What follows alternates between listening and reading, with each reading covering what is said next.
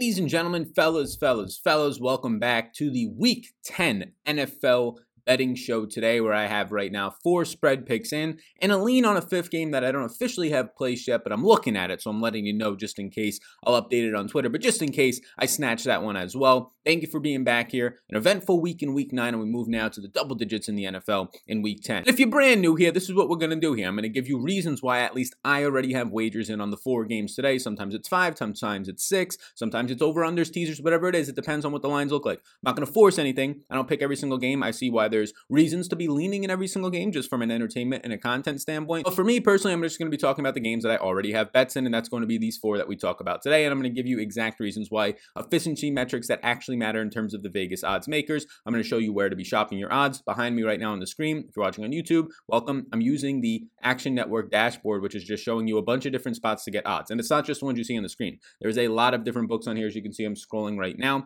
And what this means is just you're shopping your odds. Now, if you watch my content often, or if you're a sports better, you understand that shopping odds means looking for the best price. If you're in Walmart and there's a candle for ten dollars and then the candle in Target is for eight dollars, you should probably buy the one for eight dollars if indeed you had the access at your fingertips. If you were shopping online and you have both of them up, it makes a lot more sense to just save the two dollars. That's basically what you're looking at here. And maybe on a larger scale, if you're betting more than eight to ten dollars on a game, if you're betting one hundred dollars on a game, well, that's a difference of about twenty dollars that you're saving just by choosing a separate line where you can get an extra point or two. And not even just a point, the real money comes in savings depending on the vig. You can see the vig minus one ten on some of these lines. There's minus one twenty, minus one oh six, plus one hundred on some of these lines. So you can see there's, there's a huge difference there. If you're betting plus one hundred and one hundred dollars on it, bam, you just got one hundred dollars back. If you're betting minus one ten on one of these lines and you're betting one hundred dollars, you're going to get less than one hundred dollars back, around that ninety dollars mark, ninety-five dollars mark, depending on the exact vig on the line. So shopping your lines is going to be extremely important. And you can see the sponsor of the show above my head today, Vigit. Vigit is just a social media for sports bettors right now. They have a free sports book within that as well, as where you can use your vig coins in there and have one of my friends actually just sent in our group message.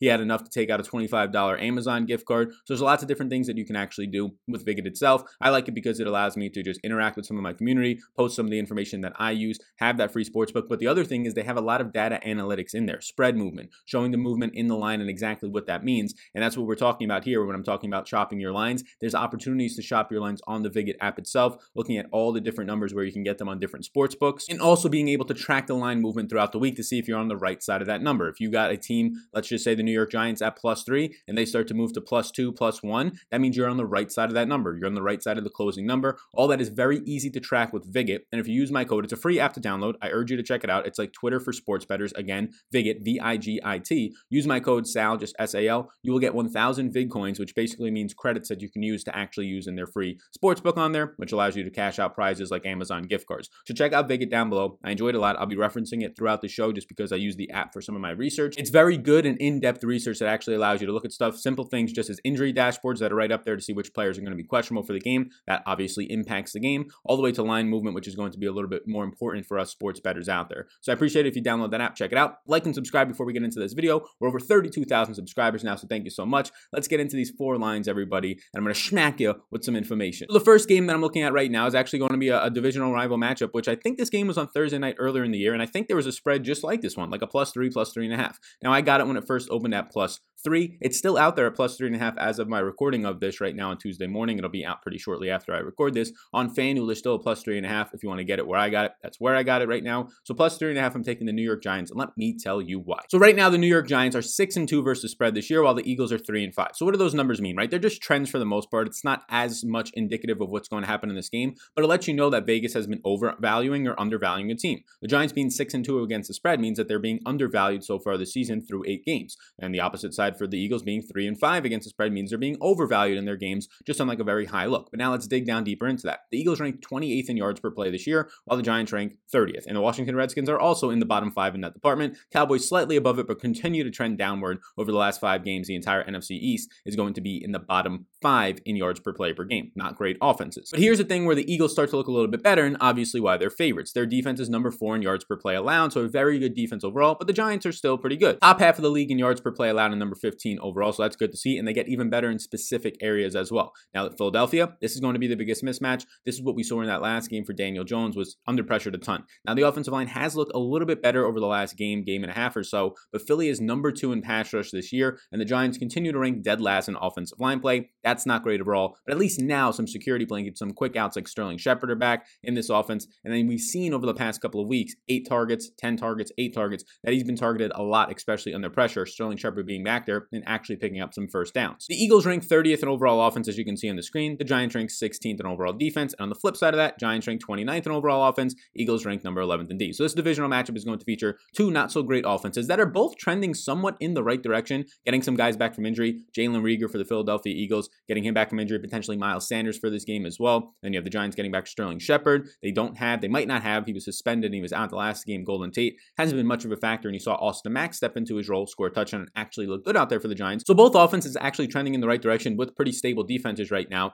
This is a spot where I think is going to also be important in terms of being on the side of the Giants in this one right now. Two things. Number one, you're going to have the Giants being number two in run defense this year. Very good run defense. And the Eagles are number fifteen overall in run offense. So the Eagles are going to get there on pass rush. If the Giants can stop their own and force Carson Wentz to throw a ton, that can be an advantage for them in this game. Where the Eagles, yes, they have Jalen Reagor still in this game. But outside of that, not the greatest of passing weapons. Both tight ends does not look like, as of right now, at least Goddard's going to return this week. Greg Ward is probably not scaring anybody. And when you can put James Bradbury on maybe Jalen Reagor, it's easier to defend the pass. Here's another big thing. We know that Joe Judge is all about the fundamentals. You talk about him harping over players not diving on a ball. I mean, this is going to be a very good head coach, in my opinion, or at least some sort of a coach, because how fixated he is with the attention of detail. The Eagles are minus seven in turnover differential this year. That's not good. That's one of the worst teams in the N F L. The Giants are neutral. They're zero. So that means that they've had just as many turnovers as they have gotten back turnovers on defense. I think that's a spot where I'm going to be on the Giants plus three and a half. Also, just a very other huge reason why I get the hook, right? The plus three and a half, that extra half a point. A lot of games end in a field goal. If this game ends up ending twenty-four to twenty-one, we actually win that bet instead of pushing it, or depending on your book, a push could be a loss. So plus three and a half on FanDuel as I'm seeing this. If you find the plus threes and you only have plus threes out there, at least at least on PointsBet right now, it's plus one hundred. So you get plus money on that compared to the other books where it's down to minus one oh five and one ten so far. So that is going to be bet number one of week ten, the New York Giants plus three and a half versus the Philadelphia Eagles. Let's now move into the second bet as it comes up on the screen right here, the Houston Texans versus the Cleveland Browns. So the Texans are fresh off of a win against the Jacksonville Jaguars, where Jake Luton actually looked pretty good. Now you get the Cleveland Browns coming off of a bye with a couple things up in the air for them right now. So this can become a little bit risky. We have to see on Wednesday, hopefully we get news, or maybe even today, that Baker Mayfield is going to be cleared from the COVID list. He got put on the COVID list during the bye week. He's had about ten days, maybe close to two weeks, depending on when he actually ended up testing positive for COVID. To get ready for this game, he's just going to have to pass a couple tests in a row, but that could be up in the air. It could be a little bit murky. Case Keenum, I believe, would be the backup in that spot. And then you also have for the Browns, Nick Chubb practicing this week, which would be very advantageous because as you can see on the screen right now, you're going to get Nick Chubb potentially practicing against the number twenty-three run defense of Houston that also ranks twenty-third in tackling. So bottom third of the league in both of those metrics. So I think you might be getting Cleveland a little bit undervalued here. And it makes sense. Like we got Cleveland right when it opened at minus two and a half. That's the side of this bet that I'm going to be on right now. There's a minus two and a half still out there on PointsBet as I look at this, but it's already moved to minus three in a lot of spots, minus three and a half already currently right now on DraftKings and Unibet. So this line is moving very quickly. It makes sense that some sports bettors, probably like myself, looked into these numbers and said this is completely undervaluing Cleveland in this situation. It's already moving to a point. So by the time this video is out, be sure to check PointsBet or FanDuel where it's at minus three BetMGM. So why do I like Cleveland in this one? Well, Cleveland's three and five versus the spread. Houston's one and seven. So both of these teams have been overvalued this year. Houston has been majorly overvalued. A lot of that because of how terrible their defense has been, and part of that for the most half of first half of the year from having Bill O'Brien really hurting both sides of the ball, your offense as well. And we've seen how well Watson has played this year, but really after O'Brien is left as well. Cleveland is number fifteen in yards per play when Houston is number five in that metric, and Watson has been playing his best football potentially ever. eight point eight yards per attempt. That's second in the N F L overall right now, only behind the Minnesota Vikings quarterback and Kirk Cousins. He has a sixty-eight point five percent completion percentage and two hundred ninety-seven yards per game. He has looked very good out there, and his offensive line for now about a year and a half or so has been giving him protection. Now, Cleveland on defense, number thirteen in yards per play allowed. This is where Houston falls apart. They're twenty-seventh. The smaller the number, the better. So top half of the league for Cleveland's defense and basically bottom five in the league close to it for the Houston defense. This is a couple of the metrics, and this is why I have them in bold on the screen right now if you're watching on YouTube. And if you're listening on the podcast, take a couple seconds of your time right now or even after the show. Get into a chance to win a fifty dollars giveaway if you leave your Twitter or just a way for me to contact you an email. If you leave a five-star rating and review on the Apple Store if you have an Apple device, five stars ratings takes about a minute of your time, or the Stitcher Store if you have an Android device. It really does help. We're over like five hundred thirty reviews right now, trying to get to six hundred maybe by the end of the month. So I appreciate that in advance. So a couple spots that I really like, and this is why I'm going to be on the Cleveland side of it. Outside of getting the nice two and a half number and beating that field goal minus three number, which is always good to see, Cleveland's number two in run blocking and has the number five overall run offense. If they get Nick Chubb back, it's even better. If they don't, I'll take Kareem Hunt and his twenty plus touches here against the Houston number twenty-three run defense and number twenty-three tackling unit. Cleveland is also number seven overall on offense when Houston is number twenty-five overall on defense. If Baker is indeed going to be back, he's going to have a lot of time to throw because Houston actually ranks twenty-sixth in pressure this season. Houston, turnover differential. Again, major thing here in terms of just trying to win, beat these spreads. End of the game, trying to prevent backdoors. Houston is minus four in turnover differential. They have four more turnovers than they've caused on defense. And then if you look at the other side, the Browns are plus four. So compared to Houston, it's an eight overall turnover differential from Houston to the Browns. I'm going to be on the Browns at minus two and a half in this one. That's our second bet of week ten. Let's now move into our third bet, which is going to be a game that I cannot wait to watch. It might not be a game that a lot of people are looking forward to. I do think that there's maybe some playoff hopes here for the Dolphins. I think that they're fading away. They played a very good game against the Arizona Cardinals, but this is a spot that I really do like. So we saw this number open at plus three. It's now down to plus two and a half in pretty much every spot. I snagged it at plus three for the Los Angeles Chargers versus Miami. It is two a time versus Justin Herbert. Two first round top ten picks from the twenty twenty draft are squaring off. The Chargers are five and three versus the spread. They've been way undervalued, and that's because a lot of people just in general undervalued this Justin Herbert kid when he was coming out of college. And if he's going to be undervalued and quarterbacks make up for a good amount of the points in Vegas spread, it makes sense that him playing very well has put this team in a position to beat the Vegas odds. And then you have Miami, who's just naturally undervalued. Their defense has very much so improved in certain areas. And then you have Ryan Fitzpatrick playing a little bit over his head, six and two versus the spread this year. So it's Herbert versus two. You can see on the screen, Herbert, eight yards per attempt this season, three hundred three yards per game. He's honestly been fantastic. Uh, Tua, six point seven yards per attempt. Not great through his first two starts, but again, what are you going to do? He's close to the N F L average, slightly below, one hundred seventy-five yards per game. The Chargers, number thirteen in yards per play on offense. Miami, number twenty-three. The Chargers on defense, number sixteen, exactly average in yards per play allowed, an efficiency metric that the Vegas guys love and something that they use a lot. Miami, number twenty-one. Another reason that I like to be on the Chargers, especially at plus money here, is I like the fact that I never feel out of it. Even if they're down ten in this game, even if they're down fourteen at some point in this game, they are one of the most quick fire offenses in the N F L with some of the most biggest plays of forty plus yards in the N F L. They're top three in that department. They're number eight in pace, while Miami is bottom three in pace so far this year. So if you're on the Miami side of this, you're going to have to hope for a very, I would say, contained drive. Maybe their defense gets some sort of a turnover, but a very slow and methodical drive for the most part. When Justin Herbert's just throwing forty-yard bombs out there to Teron Johnson, Jalen Guyton, Mike Williams, you feel very confident about him scoring in a quick fashion. You never really feel out of a game, especially if he's playing from behind, which in a lot of these games, he's playing from ahead until the fourth quarter, and then they give it away. Right now, you have a number twenty-three overall offense against a number twenty-three overall defense, Miami being twenty-seventh in defense. The Chargers are number seven in pressure rate, and Tua is just number fifteen in the last two games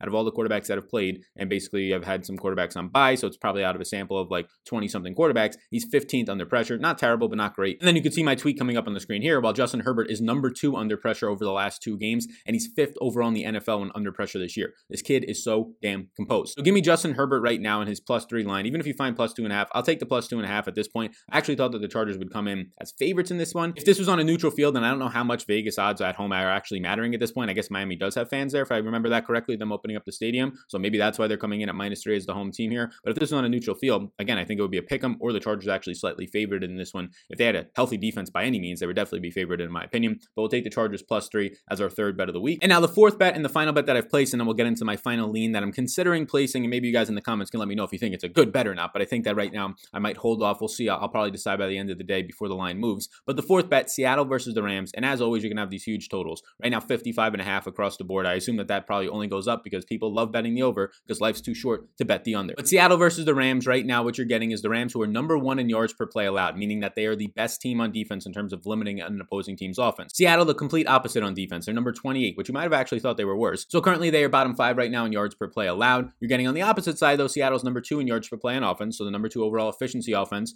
and we know that to be true, right? Russell Wilson, historically an efficient quarterback. Tyler Lockett, historically, so was Doug Baldwin when he was there. Efficient wide receivers that rely on that efficiency, somewhat lower volume, but getting into the end zone, picking up big yards on chunk plays, yards per reception, that type of stuff, yards after the catch. And the Rams number eleven on offense. So there could definitely be points here, depending on how good this Rams defense can stop Seattle's offense. That ranks number two overall in yards per play against that Rams defense that's number one in limiting that. Against the spread this year, the Rams are four and four and Seattle is five and three. So you have the number one overall offense in Seattle versus the number four overall defense when you factor everything in, not just efficiency numbers as well. And then the Rams are number five in pressure and number five in coverage so far this year. So can this be the team that actually limits, actually limits the Seattle Seahawks? You saw a pressure unit last week, not really matter too much. In the first half, it kind of did, right? The Bills got a bigger lead. They were number top three, I think, coming into last week in pressure. Another team now coming in, will that actually startle this team? But you saw in the second half, Seattle opened it up and was able to score points based on efficiency and chunk plays kind of at will. The Rams have been thriving on play action passing this season, but a lot of that is going to rely on what they can do on the ground game. To an extent, though, Seattle's number one in run defense, so does this halt the efficiency of Jared Goff's play action passing? We've we've seen some teams doing this over the last couple of weeks,